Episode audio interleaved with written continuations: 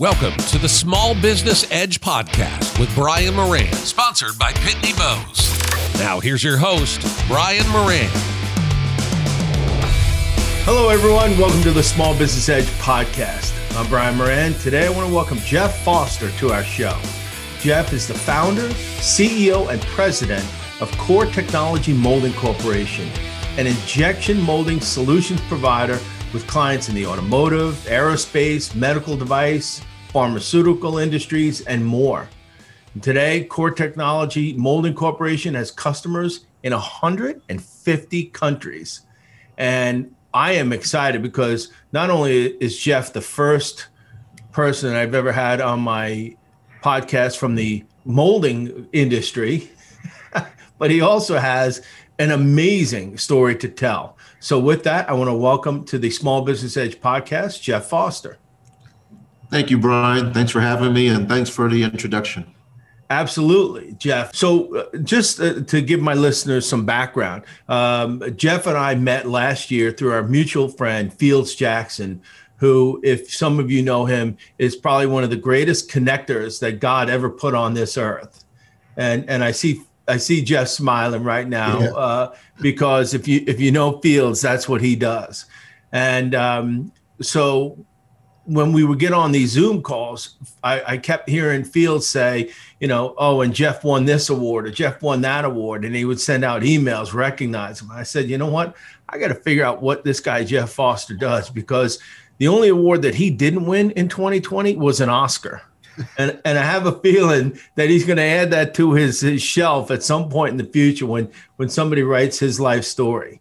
Yeah, you, you know, Jeff, you, your business, it definitely went against the grain uh, in twenty twenty. And that's my first question to you is, why don't you start by telling our listeners a little bit about your company, what you do, you know, when you got started. And, and then I want you to tell us why you started your business. Sure. And I, I like to tell that background just because it, it helps people understand why I started Core Technology. Um, I went to North Carolina A and T in Greensboro, North Carolina, and got a B S and master's there. And then I went on to Wake Forest and got my M B A. Um, but while I was there, I was an engineer um, designing parts for Ford. So twenty years ago, when I was designing parts for Ford, there was a problem with a leak with one of the connectors. It was actually shorting out vehicles in the Louisville, Kentucky plant. Mm-hmm. My task was to fix the problem within a week's time. I designed a new part and was awarded a U S patent, but that was really just part of my job, just fixing problems. However, my employer gave me a, a nice ninety-nine dollars plaque from the U S Patent Office, and Ford Motor Company actually paid my employer thirty-one million dollars for the idea. Wait, wait, wait. Stop, stop right there. All right. So you got a patent for a, a product that you designed, and your company sold it to, they sold it to Ford Motor Company for thirty-one million dollars. Right. So, and, and how old are you at this time? Right now I'm fifty-three. No, no, no. How old were you when you designed this patent? Oh, twenty-eight. You're twenty-eight years old, and, and they gave you a ninety-nine dollars plaque? Yeah. Did you, did know, you at least get a steak dinner out of it? no, no, no steak dinner. Just the uh, just the oh plaque. And uh, but I got to tell you, Brian, it really motivated me to start my own company. And I always said, uh, you know, if I have more creative ideas and I want to be innovative, I want to start a company and you know create something that's patentable. So we started Core Technology in two thousand six, and then I kind of fast forward fourteen years. And we developed a, a pretty amazing list of companies that are our clients. And we are really enjoying it, you know, as a tier one, providing parts um, to one hundred fifty countries around the world. That's incredible. So when you were going to graduate school, were you thinking I'm going to work for a, a big company my whole life? Or did you have any entrepreneurial aspirations? I really had no desire to be an entrepreneur until my last semester at Wake Forest getting my M B A. I really thought I was just going to stay in corporate America and move up the, the food chain. And that was exciting to a certain degree, but I always felt like I was limited with my creativity. And I always felt like I hit the ceiling, you know, six months into a, a new role where uh, I was in a box, and yeah. I didn't like that feeling. Yeah. And, and I guess that when, when when you saw that they sold your patent for thirty-one million dollars, I guess that was kind of, okay, that first one's on me, right? Right.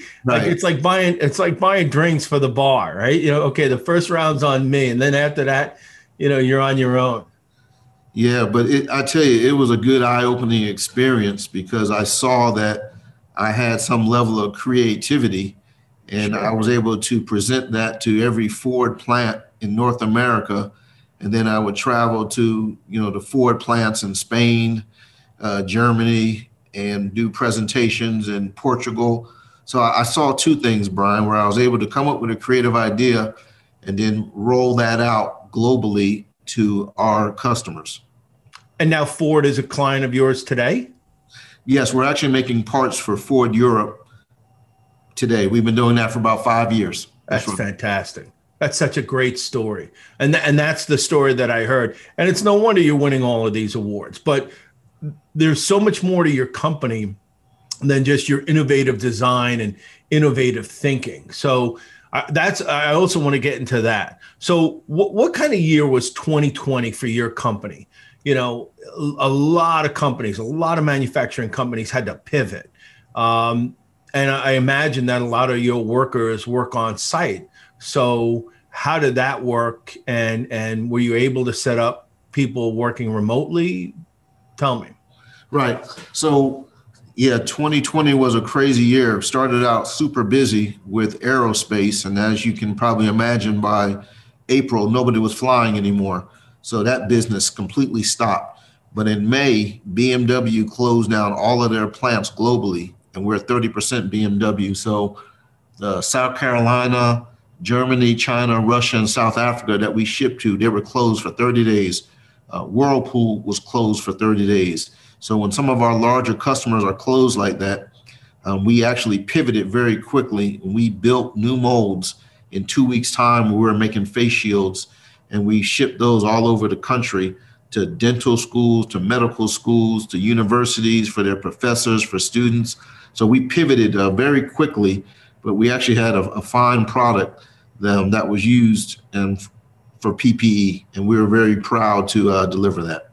Now, was that as a result of your clients and new clients coming to you, or was that something that you said, let's get into the P P E business and find out who we can sell this to?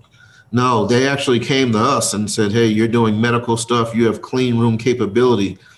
Do you guys think you could do something like this? So it was a time that, you know, we were having uh, concerns about how we're going to keep, keep people employed. We actually hired more people just to do assembly. But that was a time where we had a new E R P system where some of our employees could actually monitor production, com- monitor manufacturing materials remotely. Mm-hmm. So there were some employees with children who had to stay home um, because they were homeschooling, but they were able to do that remotely, and we could really manage the manufacturing process. Um, some people weren't even here. We put protocols in place um, to check temperatures daily, clean every workstation, so none of our employees uh, contracted COVID nineteen. Wow. You're like the model for what an entrepreneurial company should have done in twenty twenty. I guess that begs the next question. You know, what kind of, you mentioned you you you implemented a new E R P system. Were there other financial investments you had to make in your company to adequately provide for your employees? Well, I tell you that the E R P system was the largest investment we made at the end of twenty nineteen. So that E R P system cost more than some of our machines, actually. Wow. So that gave us, um, because we're running five shifts, that really gave us the transparency that we could remotely look in from home or if we're in Germany or anywhere else. So that was really the, the biggest investment. The other investments were small, you know, with sanitized stations uh, all over the plant, cleaning, cleaning, cleaning. That was really just to keep our employees safe, keep their families safe, and then investing in, you know, um, thermometers where we're checking temperatures frequently around the plant. All right. So, so here you are, it's twenty twenty, and March and April, all your clients shut down, right? For thirty days or sixty days or ninety days. Um, and now you have to invest in technology and cleaning products and sanitize stations for your employees. Um, what kind of financial strain did that put on your company, and, and how did you respond? Did you participate in P P P or E I D L? So that put a real financial strain. However, we did participate in the P P P, and that was really a blessing where we're able to keep everybody working, and we weren't as concerned about, hey, you know, we got to pay rent this month or we got to pay electricity. You know, we consume a lot of energy here running twenty-four hours a day. Mm-hmm. So that's one of our largest bills. So when the P P P was able to help us with the rent and the electricity and utilities for two months, that really helped jumpstart us. And when we took off, we never missed a beat. And then when the other plants opened up, um, our customers opened back up, we were ready to go. We were trained up, and we uh, actually uh, had a pretty good turnaround time where our customers didn't miss a beat. We were actually able to build up some inventory over those thirty days. So we were in very good shape after um, receiving the P P P loan. That's awesome. And that's exactly what it was designed for. Right. You know, you, you, again, you're, you're kind of the, the, the standard for what the P P P program was all about. You know, here's a successful company, a growing business that got sideswiped by COVID. And here we can, here the government can come in and, and help a business out, uh, you know, stay in business, keep your employees working. And um, look at you at the end of twenty twenty. I'm, I'm assuming you had a, a productive year, right?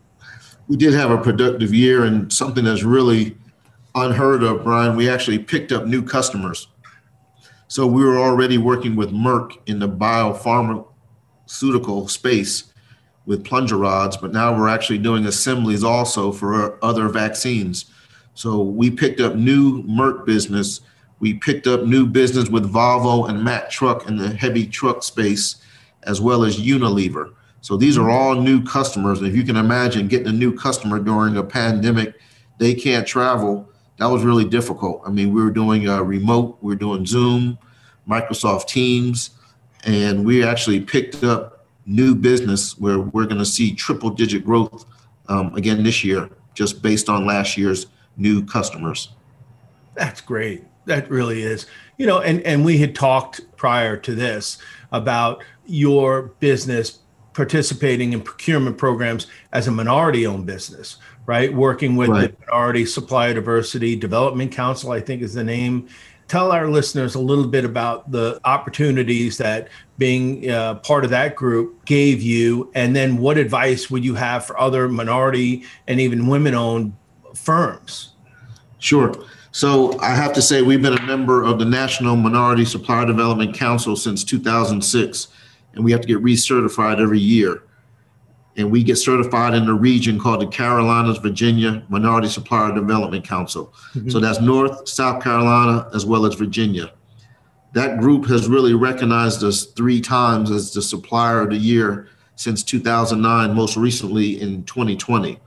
But what I love about it is they make great introductions. So we're not doing cold calls anymore.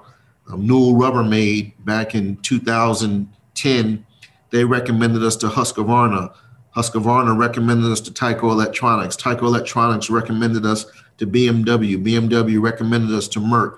Merck recommended us to Unilever. So it really works well when these organizations, they vet out um, certified that have a sustainable business model.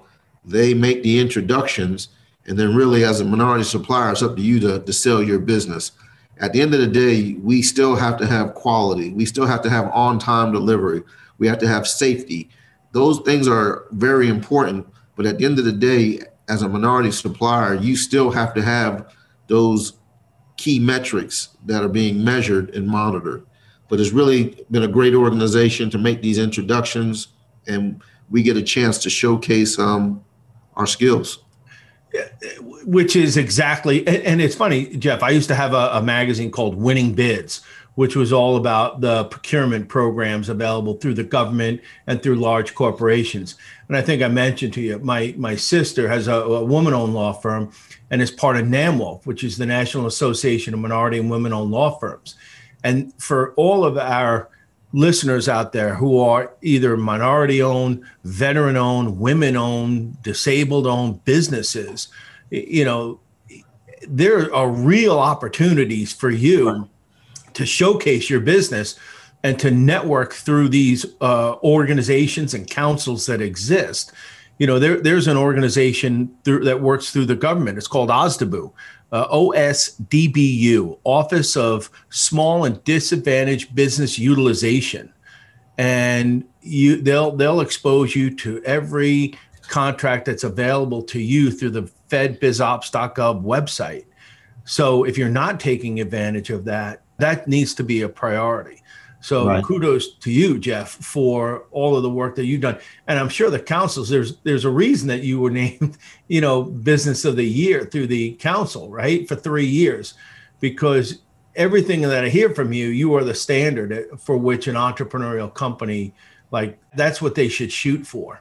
One of the things I want to talk to you about are your employees, because doing a little bit of research, I went on your website. And, you know, I see everything you're doing and I see your customers, and then I click, uh, I think it was, a, you know, who we are, you know, kind of like showcasing your employees. And what I love, first of all, it looks like the United Nations. You have men, women, black, white, old, young, Asian, Mexican, right? I mean, you, right. You, it seems like you got it all. But what I love is that under each of their names is a quote that they posted, and I'm sure, um, you know, that, and they're all inspiring. I mean, it, it all seems like they love working for you. So tell us a little about it, a little bit about your company culture, how you developed it, and how that's helped you through uh, the pandemic. Yeah, and uh, I tell you, we have very low turnover, and you probably sense that through the website. Mm-hmm. I think it's really important, especially for other entrepreneurs, that you make your employees feel valued. They, they don't want to leave. They don't want to go somewhere else for a dollar more an hour. They realize that the opportunities that they're getting here, they can't get somewhere else. They start talking to their friends and they're like, no, nah, I wouldn't leave. You can offer me another dollar, two dollars an hour. They see value in what we're doing here um, with the benefits, uh, life insurance. We pay their life insurance, uh, the four oh one K. I think as long as we continue to do that, you know, we work hard, but we play hard. As you mentioned on our website, you see the diversity, and that's that's by design. That's not an accident. You know, we have black, white, Hispanic, uh, Mexican, African, uh, Guatemalan. We have gay. We have lesbian. Uh, we have a melting pot. I think what's pretty cool, Brian, is what I've learned over the last ten years is our customers see value in that. So if you go to one of our customer sites in Munich, everybody looks the same. Everyone dresses the same. Everyone thinks the same, and they get the same solution.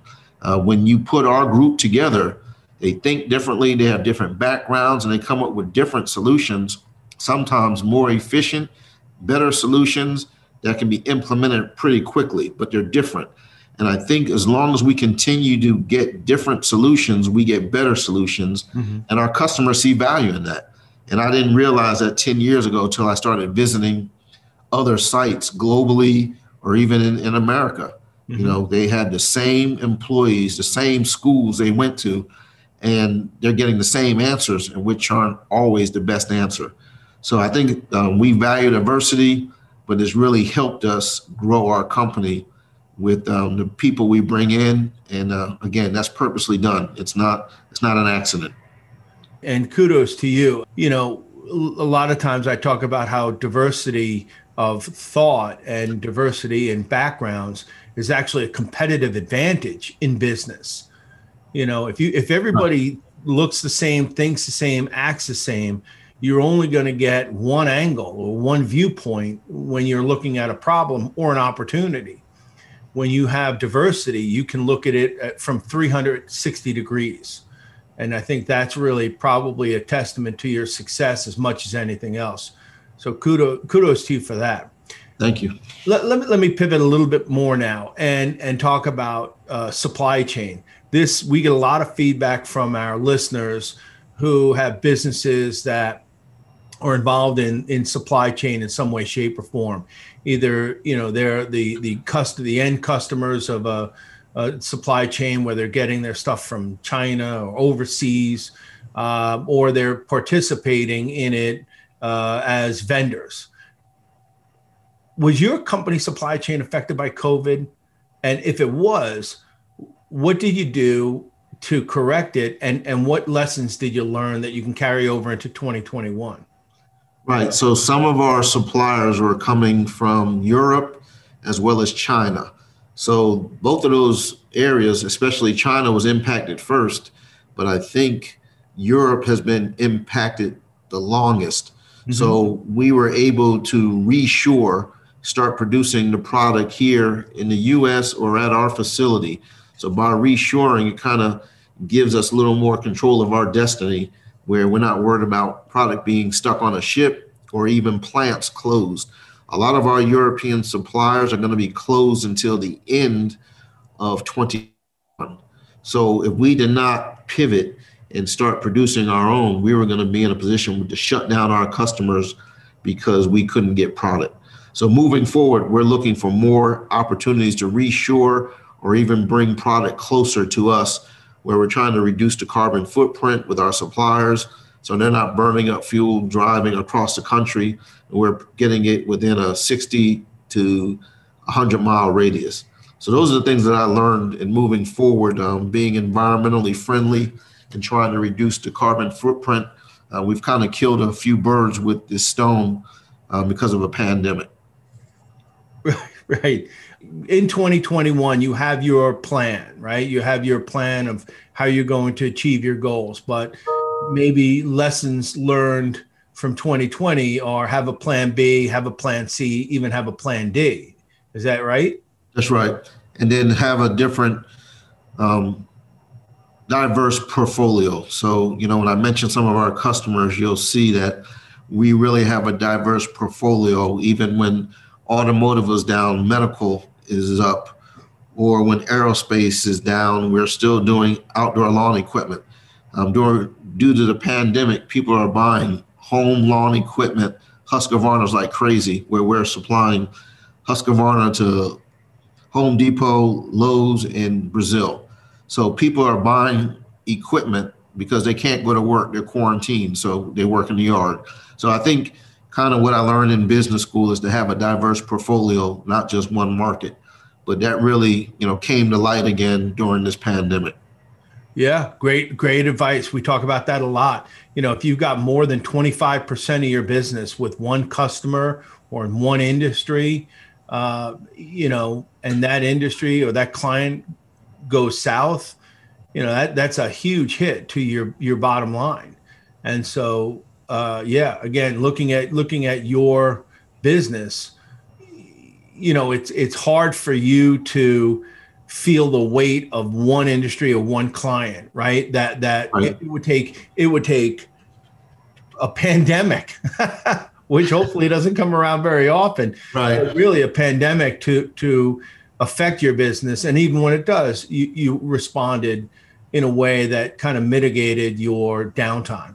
All right, let me talk about one other area, and that is finances, because that's a, a, a very important topic for our listeners. You know, we talked a little bit about some of the financial challenges that came as a result of the pandemic, right? You, your clients uh, shut down for thirty, sixty days, um, but you were able to get P P P money, um, and uh You, you're up and running, and your business actually grew. That you you were investing in your business while it sounds like while your clients were down. You said, okay, we need to get ready for what the future may hold. Um, and you and you also talked about again with your customers having not all of your eggs in one basket. What do you do financially? Do you do you have a like one main relationship with one bank? Do you Um, have a, a, a number of relationships that allow you to kind of pick and choose the best options? Right. That's, that's a great question, Brian. And I've learned to diversify there also. So we actually have three financial institutions that we work with. And um, that's really been a great move, because there are times where one was doing the P P P loan. Our main bank actually was not doing the P P P loan. Mm-hmm. So having those multiple uh, resources available, we could do a P P P loan, or we could do a capital equipment loan with another bank. But I think um, we were very strategic when we went after some of these uh, financial institutions a couple of years ago. So I definitely wouldn't recommend having one financial institution, especially uh, with the COVID. Um, you could get in a position where you couldn't get a P P P loan because your bank wasn't doing it. And if you went to a new bank during COVID, the chances of you getting a P P P loan were slim to none. If you were yeah. a new client, there was no relationship, right? Yeah, yeah. You know, that's that my dad used to say, when the chances are slim to none, and Slim just left town. yeah. So, yeah, and that, that's, COVID is not the time where you want to start exploring new financial relationships. So lesson learned there. Um, you know, looking at your business in twenty twenty-one, you know, where are the weak spots? Where, where, you know, I have too much of my business with one client or in one industry. I only have one banking relationship. I don't have an emergency fund or access to a credit line. All of these things are questions that business owners need to ask themselves, right? But, right. And today would be a good time to do that. Um, All right, so so let's let's look forward to a little bit. We're kind of in the home stretch now of the of the podcast, which always goes too fast when I have great guests. Uh, but but where we are today, the, the pandemic is still wreaking havoc in the U S and, and in global economies. Uh, but there's hope that the vaccines will provide some sort of normalcy in the, at least the second half, right? We're starting to see some results, but um, people are, are looking at twenty twenty-one in, in terms of two halves. How, how do you set your company goals this year, knowing that there'll be this significant change in not only the U S economy, but in global economies? Yeah, I have to say, Brian, we've actually doubled down with our bet into the biological pharmaceutical. So we're going to see triple digit growth just in that area. So we're making investments in our injection molding for clean room. We're actually doubling our capacity. So we're building a, an additional clean room that'll be done in April in Q two. So we're really focused on the areas that are seeing growth. We've got long-term contracts and not putting as much focus in the aerospace and some of the areas that were impacted uh, possibly longer. Our, our aerospace customers are saying we might not see purchase orders until twenty twenty-two. Mm-hmm. So, you know, that, that's a year out. However, we've got purchase orders now that we don't even have enough capacity to produce for the vaccine space. Wow. So that, that's a good problem to have. I want you to understand that. Uh, yeah. I'm, I'm thankful for that. However, we're really making our investment there because we believe long term that's going to be the area of growth. And the I think the pandemic just helped uncover that, that we were headed down the right path, but we're even going to double up on our bets in the biological pharmaceutical because of vaccines. And so, um, you know, th- another question, I'm thinking from my listeners' perspective, how do you finance that growth? Is that, is that through, um, uh, are you, are you financing it saying, look, we've got these contracts, is that coming through? Are they paying you up front? Is it a retainer? How, how does that work? Initially, it was just financing up front. But now it's getting to a point where they see the value. We have some um, credibility where they're paying for some of this up front. So when they say we need more capacity, they're supporting us financially. And when that happens, that's a great problem, again, that we're not having to borrow more money to have this growth. And we can grow a, a lot quicker when they're just writing a check versus us going to uh, borrow money. Right. Right. And and that takes time. Obviously, you need to have a couple of wins before that, before somebody steps up and does that. Well, Jeff, this is really, I, I appreciate you taking time today because I think you are a an incredible entrepreneur. I can see why you won all of these awards, and I love hearing about your company's success. Um, why don't, why don't we do this? Last question. Um, I always like to ask my guests, you know, give me one or two takeaways that, that you can share with our listeners. So why don't we do this? Let's, let's look at twenty twenty and, and what are one or two of the biggest lessons that you learned, uh, you know, in a year that started off on a strong note, but what quickly went over a cliff in March. So what, what are your biggest takeaways that you're going to apply to twenty twenty-one? Right. I think we're going to continue to look for suppliers that are in our region. So we don't want to get in a position again where we're getting materials from Europe or China only, and we have to reshore, because that takes time also. Mm-hmm. So that's one of the um, takeaways. Try to get our supply chain closer to us.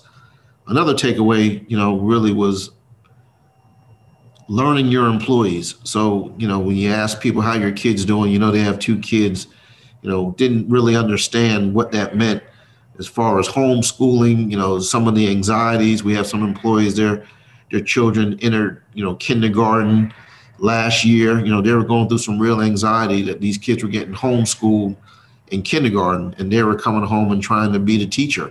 So really trying to understand that, hey, how can we help? You know, can we do some tutoring for some of the middle school who are struggling with their math and learning calculus? So not just saying, hey, how are your kids? But I think really understanding what their situation is. And, and COVID really helped us uh, develop that relationship where it's more of a family relationship. You know, your kids need help and we're going to try to help them. They don't work here, but we're going to try to help them. I think those are the key takeaways that I hope that we can continue to do, that we can kind of fill the gap for some of our employees who have needs that, you know, you really wouldn't know about. They go home, they come to work, and you don't think about the next twelve hours, what they're doing with their family or trying to do or trying to accomplish, or daycares, concerns that they have. So I think just really trying to better understand our employees has been the key takeaway for me. We're going to end it right there because that is, you know, that is one of the great mysteries that the pandemic exposed a little bit, is mental health issues at work, and whether you're dealing with them personally and you're struggling, you have anxiety, depression, or maybe something more severe like bipolar uh, disorders, or there's somebody in your house that's struggling and you're the caregiver. Um, I mean, that's a whole separate podcast discussion that we can and probably should have, that I that I'd like to bring you back. Uh, sure. But, but, go ahead. No, sure. I'd love to be part of that. Thank you. Yeah, you, you know that that is, and and and it's just, it's, I think it's one more example of why you are as successful as you are, um, because I will tell you, not a lot of companies will go that extra mile to not only ask, you know, hey, how are you doing? How, how's everything going? You know, that that's kind of a throwaway question, you know, that, that you say in the morning, because you don't, you're not really asking them, what are the biggest struggles you're dealing with right now? Right. Because it sounds like you realize that they bring those problems to work and it affects their productivity. And that, you Absolutely. Know, that, right. that, that somebody who is more productive at home is going to be more productive at work, and they're going to appreciate it more. There's that loyalty, lower turnover. And so what you do now, you make that investment now, and that pays off over and over and over again, especially in a time where something like COVID hits and it tests the relationship that employers have with their employees. I'm so glad you brought that up. And I think that that is definitely something we're going to cover some more. So for everybody listening, look for that uh, podcast coming up probably in the next month or so. Uh, but Jeff, you, you've given us a lot to think about. You, um, I love the answers. Uh, I love talking to you about your company. Like I said, I'm, I'm waiting for that Oscar. Uh, that that's probably twenty twenty-four, twenty twenty-five.